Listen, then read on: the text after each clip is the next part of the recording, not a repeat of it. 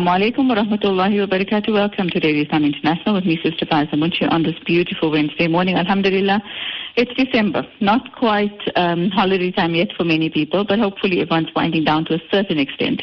For some, exams still carries on. For some, exams are over. Whatever it is, hopefully, inshallah, everyone's finding some sort of solace in the fact that very soon it will be, you know, time to wind down properly, inshallah. Um, you know, we always uh, we always look forward to these times where we can actually just get a breather, get a break, wind down, have a bit of um, of, of, of downtime really. Um, what are we talking about today? Not so much about downtime actually. We're talking about a very serious topic today on Radio Islam International. And the reason I say that is because we're talking about eating disorders. Now, the reason this is really important to talk about is because it's something that's always it's always been around. It's not something that is new to us. Um, but I mean, when we look at the impact that you know our social media has had in many arenas in our lives, um, it's of course also impacting in terms of this aspect of eating disorders. So we're going to be speaking to a recovery specialist coach with regard to eating disorders, and we see a rise in eating disorders within males and um, females, and even now with males. Um, you know, they're becoming so common within our society that, but still, so little is being done to create this awareness. So we've become, we've become a culture of, and in South Africa, it's becoming a culture of eating a lot. Unfortunately, um, you know, it's always, it starts in the West and then it seems to just kind of filter down into our lives, into what we do. Um, and we really want to be able to break these things down, right? Um, now, today when we're chatting to our esteemed guest, who's a coach and has a very she has a very informative blog called titled Kirsten Honeyball, having lived experiences with eating disorders, addiction, OCD, and ADHD. She's very passionate about cultivating and helping people to recover. And when we're talking about helping people to recover from an eating disorder, we may think, okay, you know what, maybe that's a bit far-fetched. But really, I think in the conversation today, we'll be able to gauge and understand how serious these eating disorders have become and how much they are impacting on our on ourselves, perhaps those within our uh, families, within communities, within society. How should we be looking at people who have eating disorders? Because often it's looked at as, but can't you just stop eating so much, or can you just, uh, you know, stop stop being anorexic or stop being bulimic or whatever it might be. It's not as simple as that. And so today's conversation will really be around this aspect of eating disorders. How serious is it?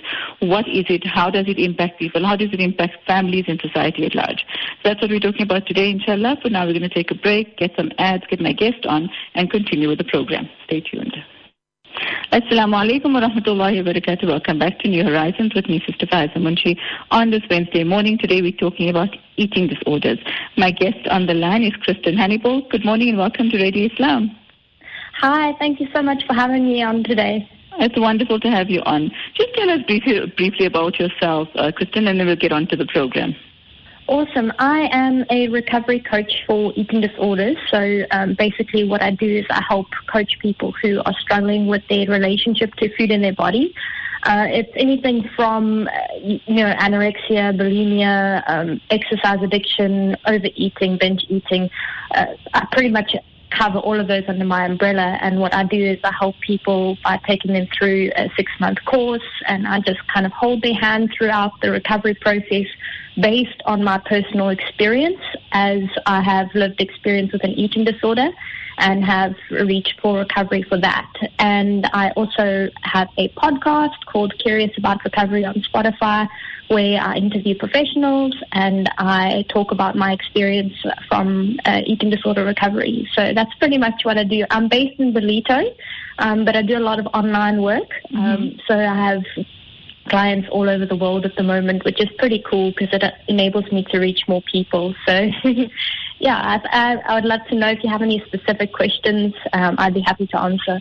Oh, absolutely. We're going to have a. I think we're going to have quite a conversation with regard to eating disorders. I think it's it, it's something that we've all known about from the time we were in, we were younger, right? Not giving our age away or anything, but in terms of you know when we were at school, we heard about it and they spoke to us about it when we were younger. Um, but as time went on, uh, a lot of it started getting a lot more serious. And within the South African context, and you can correct me if I'm wrong, we never saw obesity as much as perhaps anorexia and bulimia, etc. But I, I, I, do see that now um, there seems to be a new epidemic of obesity coming into our midst. So let's talk about the different types of disorders. Um, you know, what's considered an eating disorder? Why does it become an eating disorder? Um, and then also look at within the South African context, what are we truly suffering with? Fantastic. Um, so basically, you know, starting from the schooling, I think we are educated, well, we are misinformed from a young age about how we are supposed to actually cope with food and body. Um, mm. And basically, what you've got to see is that firstly, there's a lack of education on nutrition in South Africa. Not a lot of people know that uh, you know you need to follow a healthy diet, you need to do all of that kind of stuff. It's it's so much easier to just fall into unhealthy habits, but anyone can fall into unhealthy habits. What we're looking here at specifically is disordered eating. Now, disordered eating is a maladaptive coping mechanism. So this is where people are so uh, consumed by stress, trauma, um, emotional instability, but even financial insecurity can lead someone to want to turn to food or lack thereof as a method of soothing, of managing anxiety, of stress, of even managing relationships and all of that stuff. So when when a, a an eating problem becomes a disorder, becomes a disorder, it's often related to a maladaptive psychological uh, issue. So mm-hmm. we are looking at people not just eating too much or too little. We're looking at people obsessing about food, not being able to leave their houses, not being able to function in normal day to day life. And then obviously we've got the people who are experiencing uh, lesser extremes of disordered eating where they're just mm-hmm kind of consumed by eating processes day to day. And um, if you look at the greater South African context, I think we, we don't have a lot of professionals in the field of disordered eating. We have GPs, um, psychiatrists, that kind of stuff who have a basic understanding. But if you look in the comparison to the kinds of support that you can get in America and Australia, um, because those are two of the leading mm-hmm. um, countries with eating disorder support, um, you, you actually see that we, we don't have a lot of people who know what they're doing in the professional field, you know, and um, sorry, were you going to ask something? No, I was going to say um, it's interesting you mentioned the U.S. and Australia because oftentimes, um, you know, through research or just interest in, uh, you know, for as women, we're always looking to to to shed a few kilos or feel a bit better, or um, our bodies are starting to change and we need some information about it. And oftentimes, when you look for content, that content is usually coming out of the U.S. Um, and a lot of the functional health stuff, a lot of the stuff talking about, like you mentioned in the beginning in your intro, is that we don't have a lot of information within the South African context with regard to what is the best way to move forward in terms of our diets and etc. And a lot of the content, like you mentioned now, a lot of that you know, is coming out of the U.S., not so much from our own shores. Um, and, and that makes it difficult for us because when they're talking about, for example, GMO, GMO foods, it's, it's got to do with them in their context. Um, and it, it may relate to us in some ways, but it's not exactly what we're getting on our shows, for example, you know. So it would be good to have, like you mentioned, a lot more experts in these areas because it is a huge problem within our country for sure. Yeah, and I mean, if you think about it as well, I mean, we we live in a third world country, and we we are kind of dealing with uh, the lower end of quality of foods. Uh, mm. If you mm. go to a, another country that might have uh, a little bit more economic stability or anything like that, you might be able to have easier access to health foods. I mean, the fact that the fact that eating healthy is a privilege. It's a financial yes. privilege in yes, South Africa. Yes, that is a, a it's, it's large. Uh, it's a huge issue. Um, we shouldn't only be able to eat healthy if we have a huge number in our bank account. It should be accessible to, to anyone, you know. And um, the the issue there is that people don't actually even know that there's healthy food available, um, and they don't know how to cope with their abusive, alcoholic parents in poverty-stricken areas mm. and stuff like that. So, you know, what what's the easy thing to do? The easy thing is to fall into unhealthy eating patterns. Um, that's often co-occurs with things like alcoholism, um, drug addiction, and, and all of that stuff, and other mental instability and issues. Um, and then you've just got this huge concoction of a whole bunch of people just not being helped.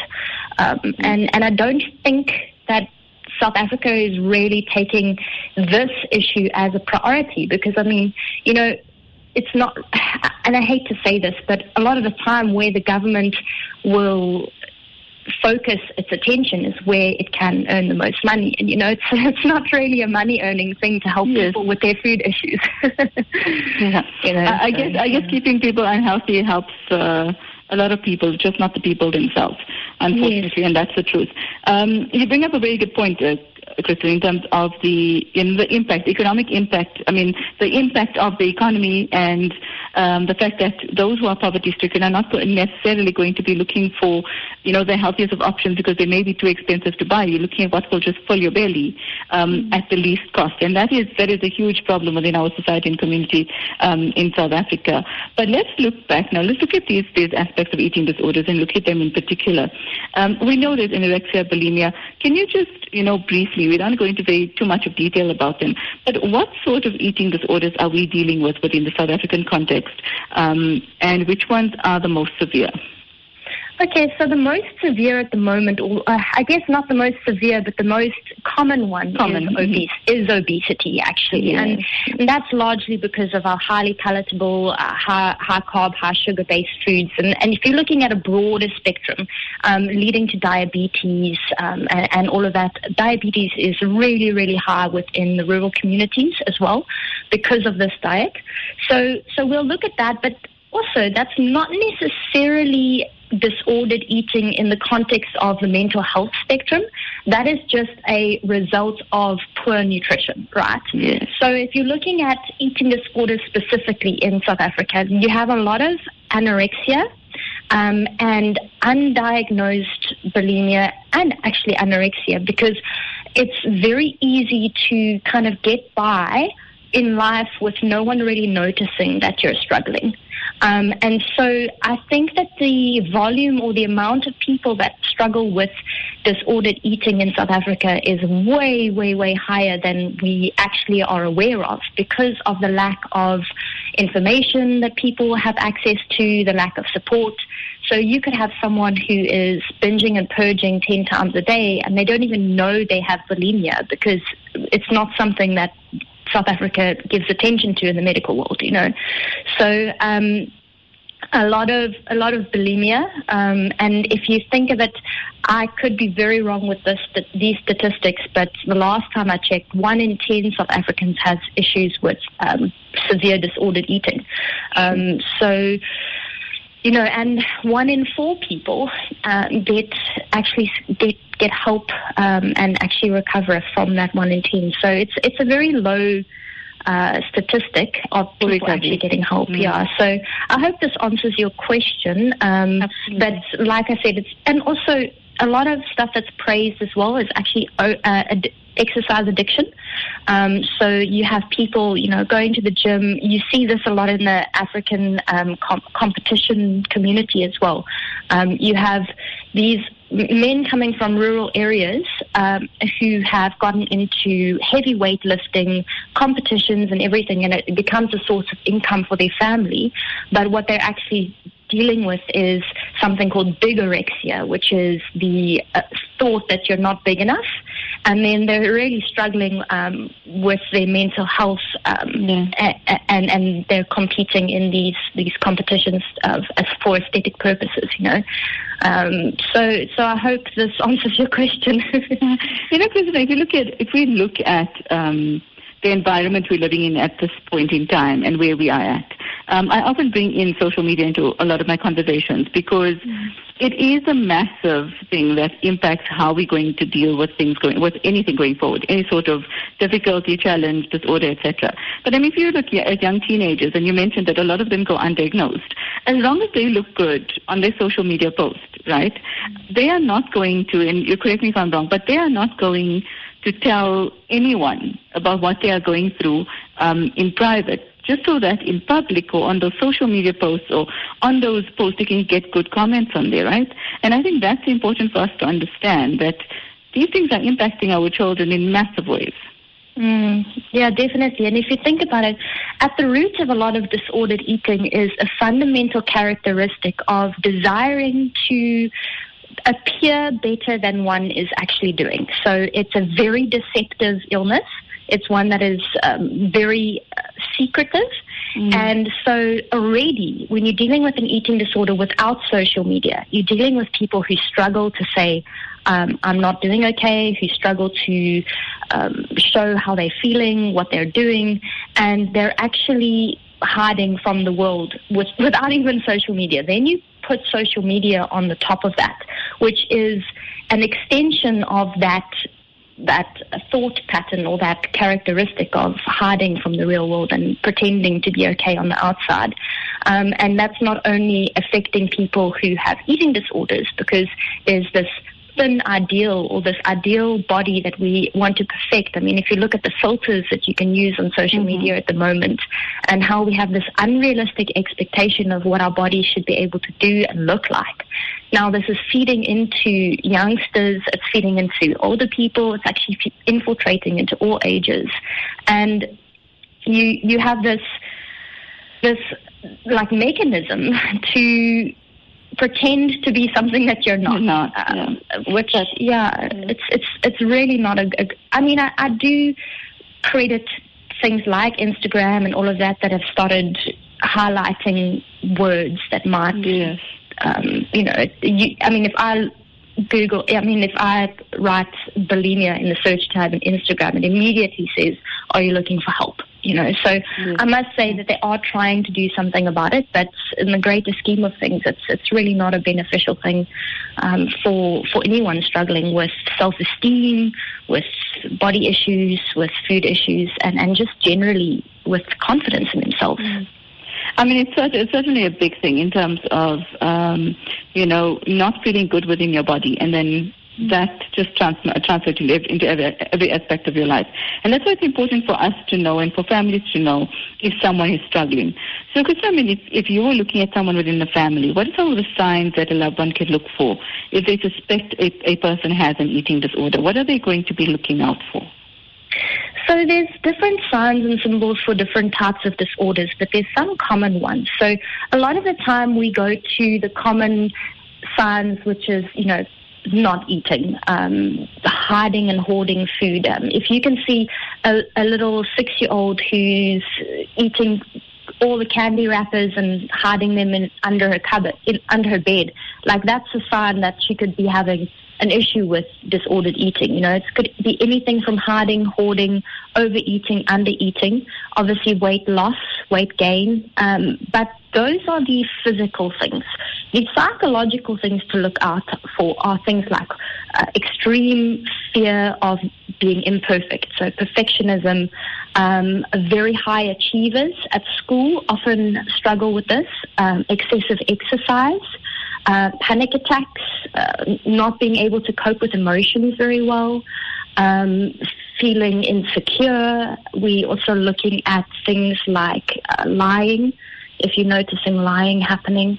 Um, and let me think, what else is quite common to look out for? Crystal, can I yeah? come in there and just ask you? Yeah. So you mentioned that like kids, right? Um, I think this is an important one to just perhaps um, uh, reiterate or talk about because oftentimes you have kids who are told not to eat too much of sweets. So mm. they'll maybe take a lot of sweets and hide them. How do you know that, you know, this is not just behavior that's being, um, if I may use the word, uh, you know, they, they're not they're not following the rules of their parents, so to speak, or they feel that they just want to eat more sweets than, they, than they're allowed. Um, what is the difference between that um, behavior and and developing eating disorder or signs that it's an eating disorder. Because I mean, oftentimes kids would, you know, take sweets and hide them away and eat, eat as many as they can. Um, mm. So how do you then, you know, decipher when this is becoming a problem? So I think this is the issue where we as parents have also a, a skewed perception on what is a healthy relationship to food, right? Okay. A lot of the time we, we say you're not allowed to eat that sweet or you can only eat that sweet after you've had dinner or whatever. And we almost frame in frame to our children that there is a forbiddenness about Uh, highly palatable food, right? Exactly. Yeah. yeah. So we are already as parents labeling good and bad foods. A way to to help your children is to develop a healthy relationship yourself with highly palatable foods, with desserts, with treats, and, and not to label things as good as and bad. To have, I, I always say it, all foods are permissible and all foods have their place. So if you're a parent and you're telling your child that they mustn't, um, you know, ever eat sweets or anything like that, then obviously that child is going to want to eat all the sweets.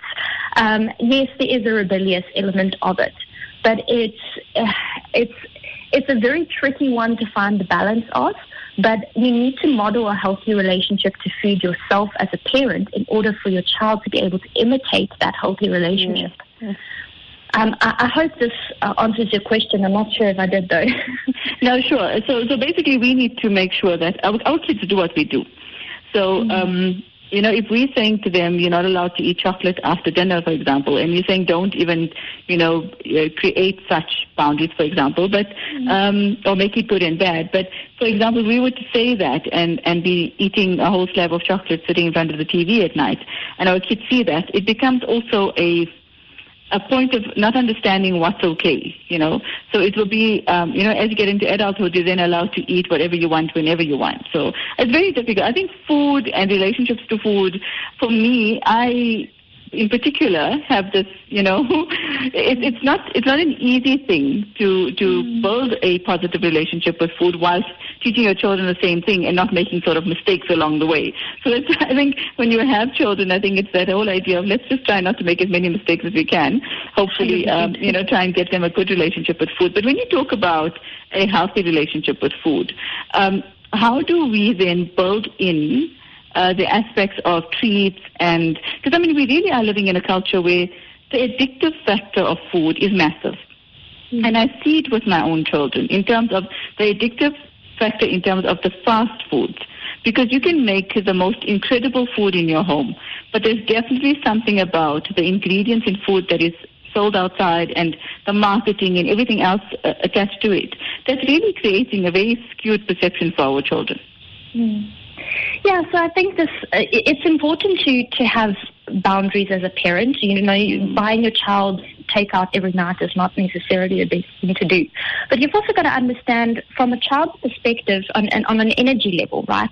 A child's metabolism is incredibly fast. And so they're going to want to grab the thing that can give them the most energy the quickest, which is why they're going to go for the high sugary foods and all of that stuff. So you as a parent need to understand that your child is, needs a certain amount of nutrients.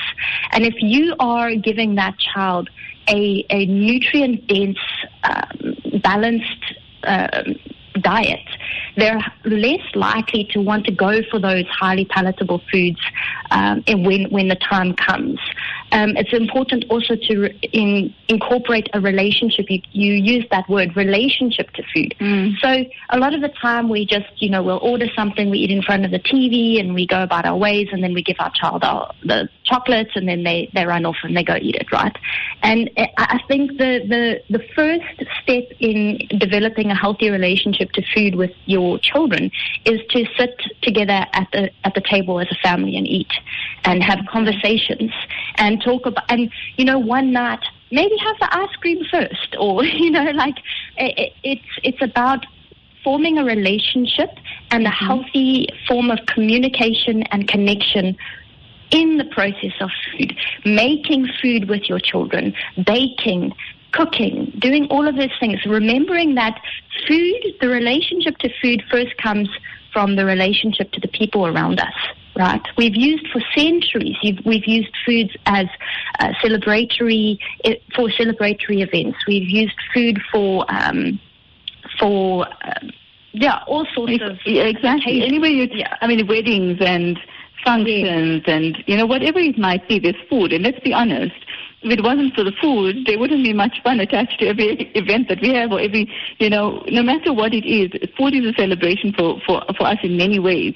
And, you know, it's difficult. It's not, and I, I don't think it's feasible for us to then say, okay, you got to eat lettuce wraps every day because culture comes into play as well. And that's also important in terms of how we, how we, you know, relate to food.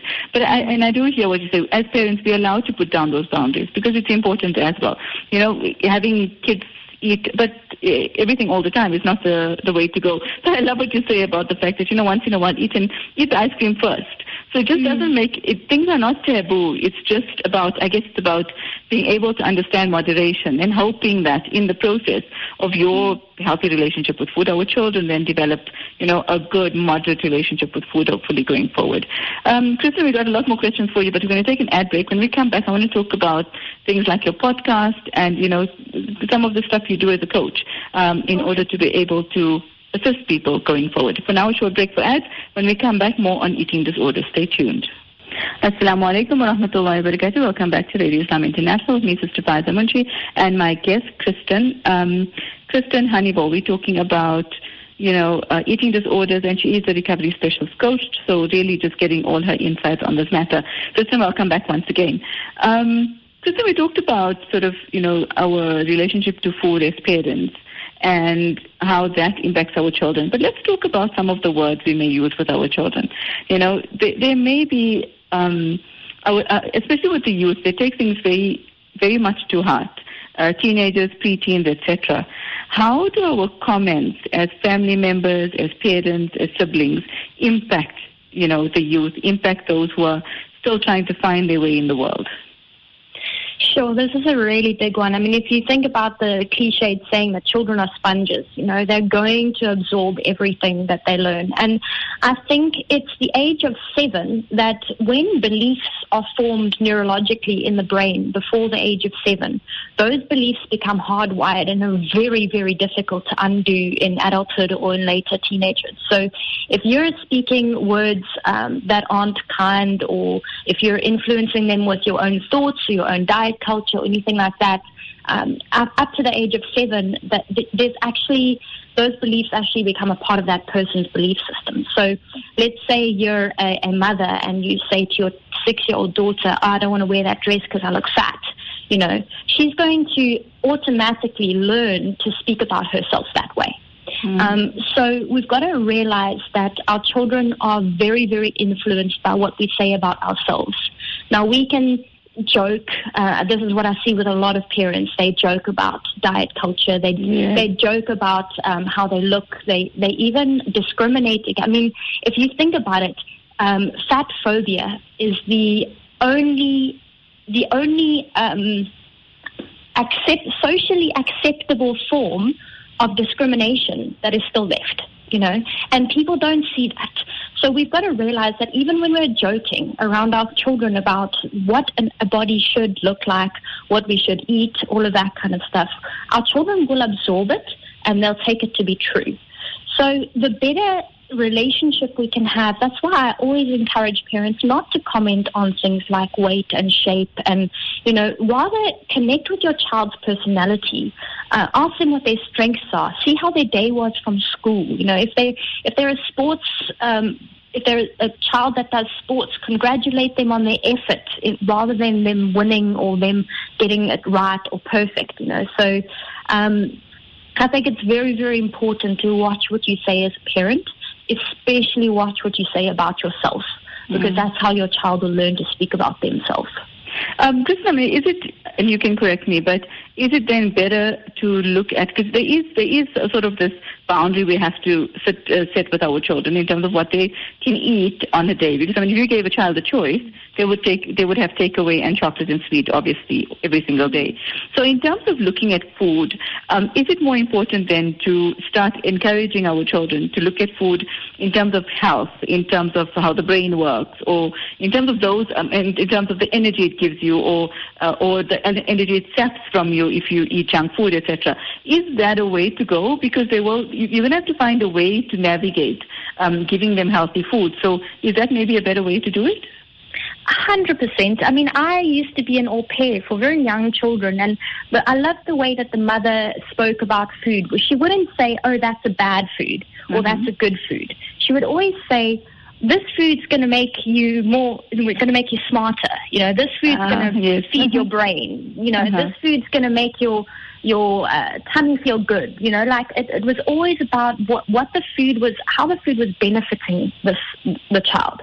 Brilliant, so yeah. It, it, it should never ever be about this is a bad food. It, it should always be about well, this food, like let's say the healthier option or something, can give you these benefits. You know, and don't you want to be big and strong and fast and this and you, you know what I mean? So it's definitely a way that we can. In education is is a really really great way of helping kids understand their bodies, um, and also just open communication about you know what is that child feeling like how if the child has a whole bunch of Easter eggs all in one go, and then the child's got a headache, it's say, you know, how did that make you feel? You know, talk more about how the child is feeling than about labeling good and bad foods.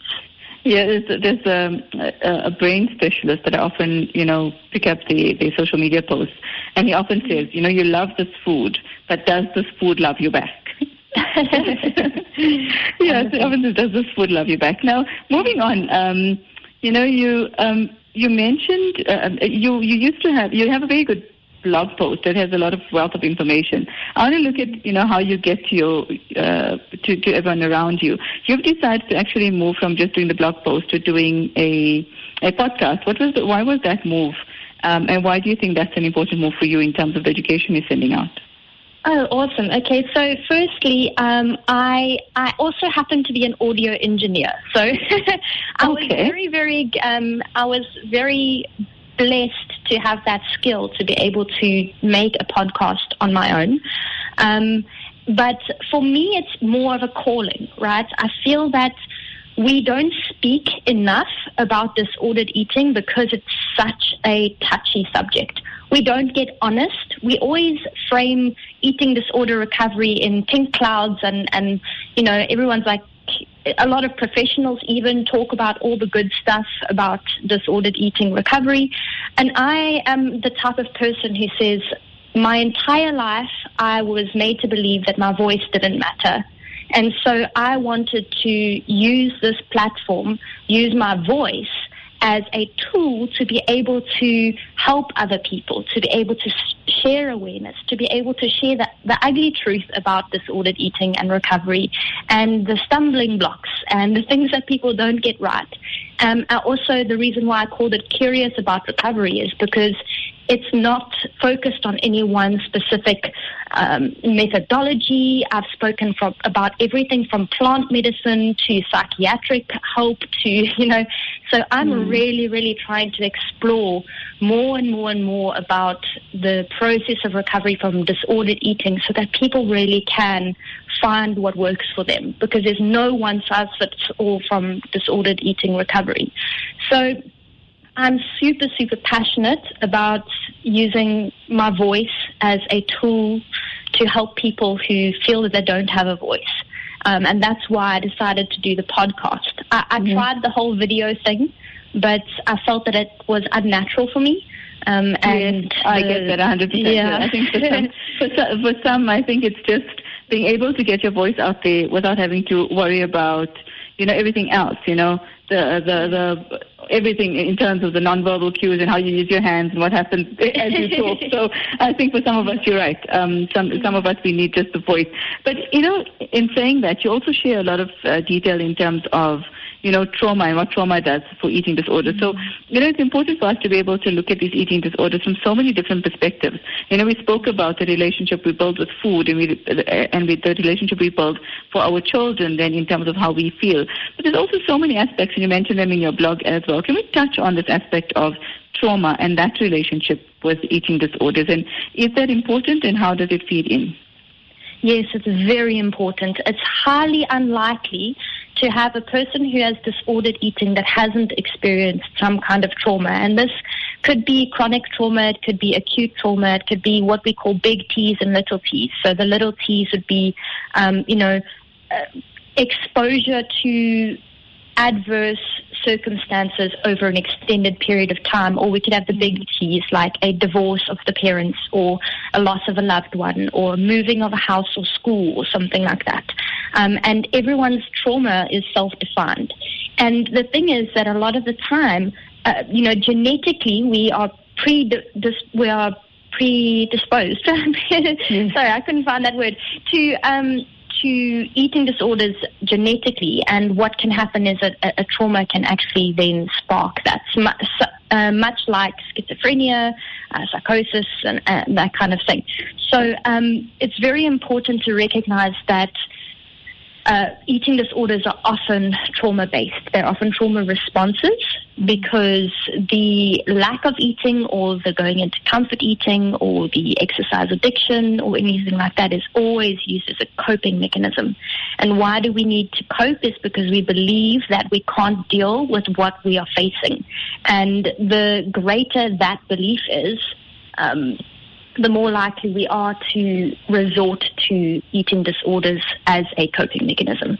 Mm. So it's very important that if you have a therapist or a coach or someone that's helping you, that they do come from a trauma informed approach, even if you haven't specified that you struggle with trauma, um, to, to recognize that we need to address eating disorders from a trauma informed approach as well.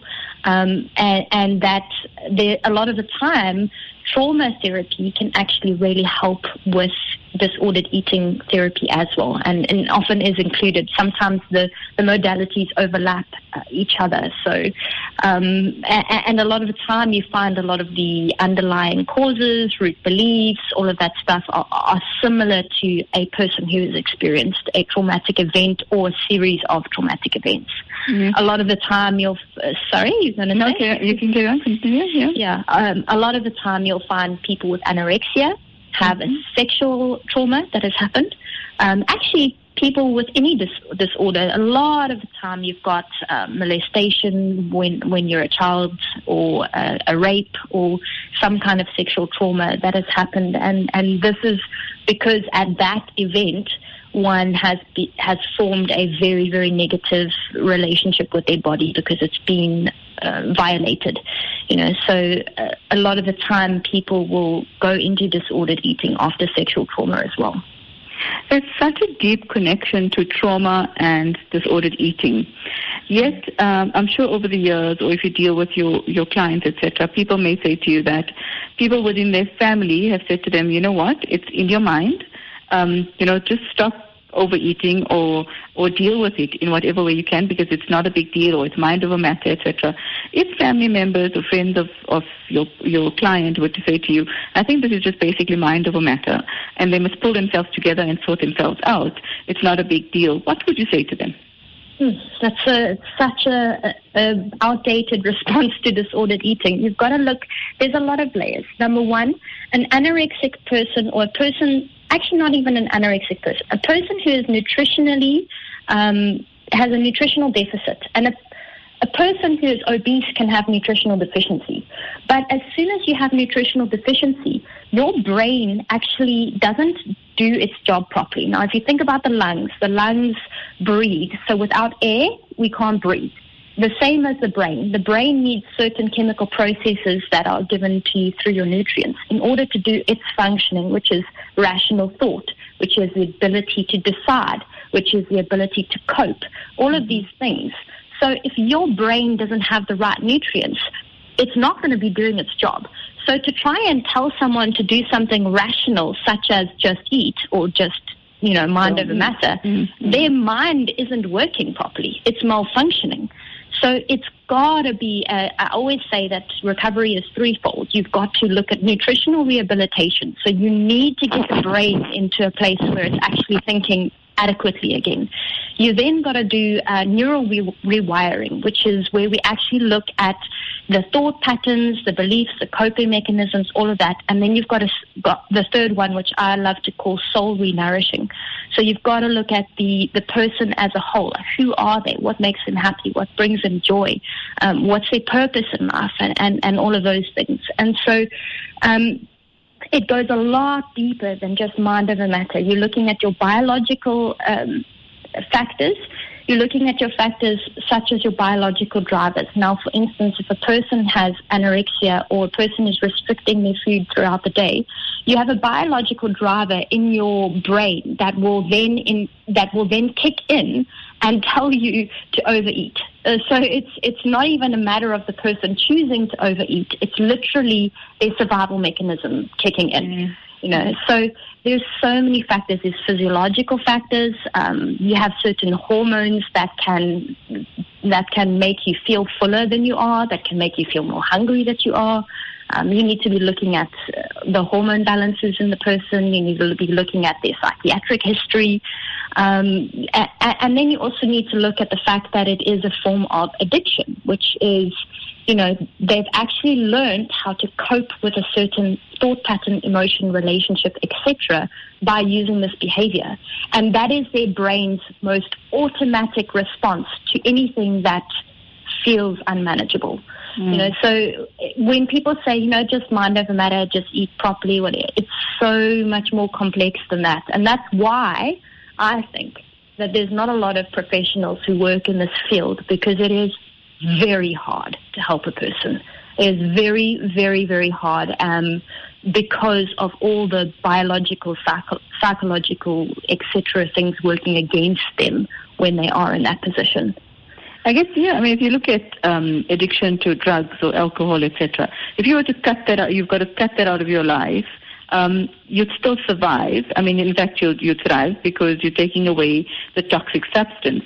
You cannot remove food from your mm. life completely. You know, you you would not survive. And I think that's where the complication comes in. Is because the food still needs to be there, the nourishment needs to be there, without actually having the addictive nature towards that or the addictive you know, um, uh, thoughts about it, etc. And you mentioned the word addiction quite a lot, and I think it's important for us to then understand that we're using the word addiction, and often for an addiction, you get assistance. You you have to get help from someone to be able to get through this. You can't do it by yourself, and so we have to look take away that simplistic view of eating disorders and look at it as an addiction, either to food or not wanting to eat food, whatever, whichever way that it, the, the eating disorder is going, and understand that it needs help uh, through the process. Uh, we've got just a few minutes left, but I wanted to ask you quickly, uh, Kirsten, you share your personal story on your blog. Why did you do that? Why did you think that was important? Because if I don't share my story, then no one's ever going to hear stories. you know, um, a, a lot of people just they go into recovery and they never share it. And so people don't know that it exists. People don't know that you can recover. People, it, it, I shared it because I had to share it. That's the simple yes. answer. and, and if anyone were to come to an eating um, disorder coach as yourself, you know, what would they expect and what is your role in their recovery? Okay, so my role as a coach, I often help people who are coming out of uh, like primary care, so hospitalization, that kind of thing. Um, I help people who have acknowledged that they have an eating disorder and that they want to do something about it. Um, so basically, how I step in is I have a six month program um, that I work with and will meet on a consultation once a week where we have an hour where we chat. Um, I then have WhatsApp availability where a person can WhatsApp me throughout the day and say, you know, this is what I'm struggling with. How do I cope with this? X, Y, Z. Um, they also have a course book, which is a, a six chapter ebook that I designed based on my personal and professional history with eating disorder.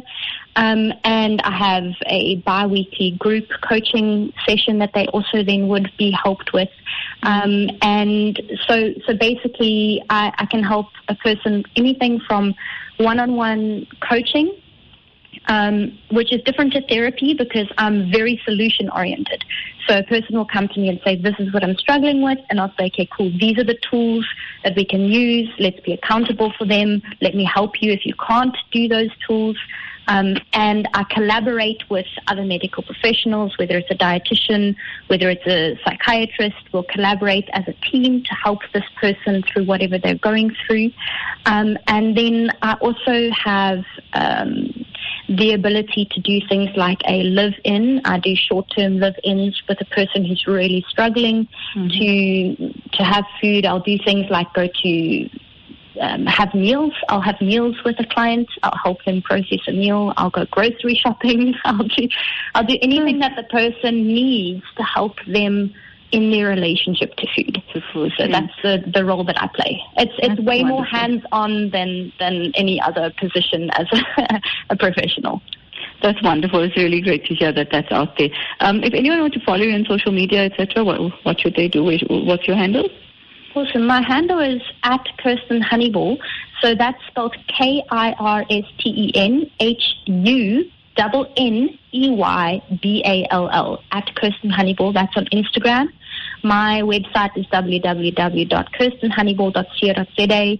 Um, you can find me as Kirsten Honeyball Eating Disorder Recovery Coach on Facebook and Curious About Recovery Diving into Eating Disorders on Spotify. Wonderful. It's, it's been such a pleasure speaking to you. I'm sure this has been very helpful to our listeners, and I hope you have a wonderful, you know, December and going into the hopefully the holidays with some ease and, and rest going forward. Thank you so much. It's been wonderful chatting to you. Thanks. Have a wonderful day, further. You too. Bye. Bye bye. That was Kirsten Honeyball. We were talking about eating disorders. That brings us to the end of today's program. Alhamdulillah. Until next time, from me, Sister Faiza Munshid. Wassalamu alaikum wa rahmatullahi wa barakatuh.